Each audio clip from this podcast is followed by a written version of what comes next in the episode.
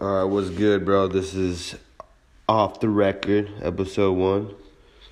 Uh, I'm just going to talk about some of the N B A games today. I'm just going to go wall, talk about some power teams.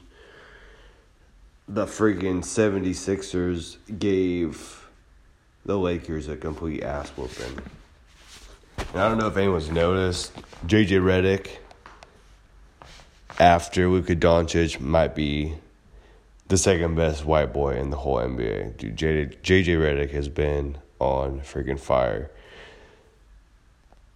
That Tobias Harris trade for the seventy-sixers was a must. That was absolutely insane.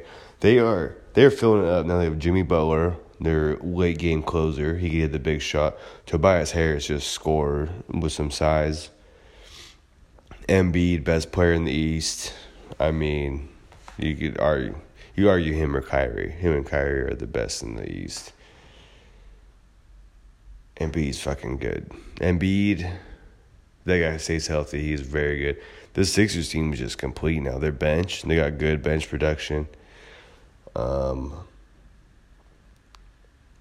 I almost want to say the Lakers just tank. Just tank, dude. You're not going nowhere.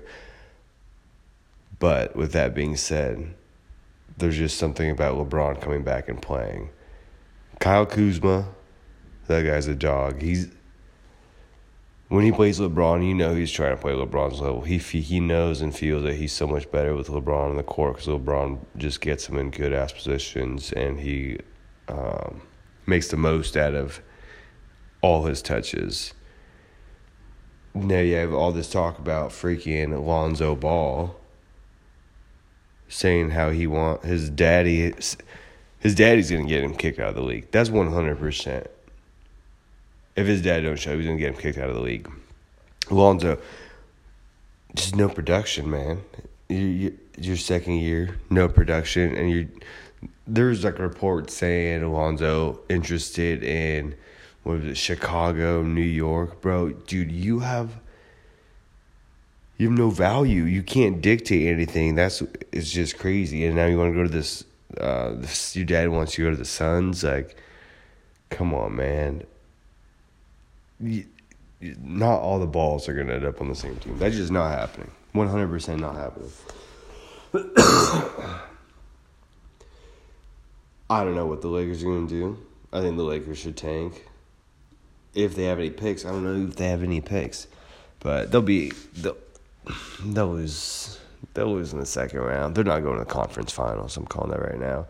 There's a lot of good teams. That Houston and O K C game, that game was a freaking game.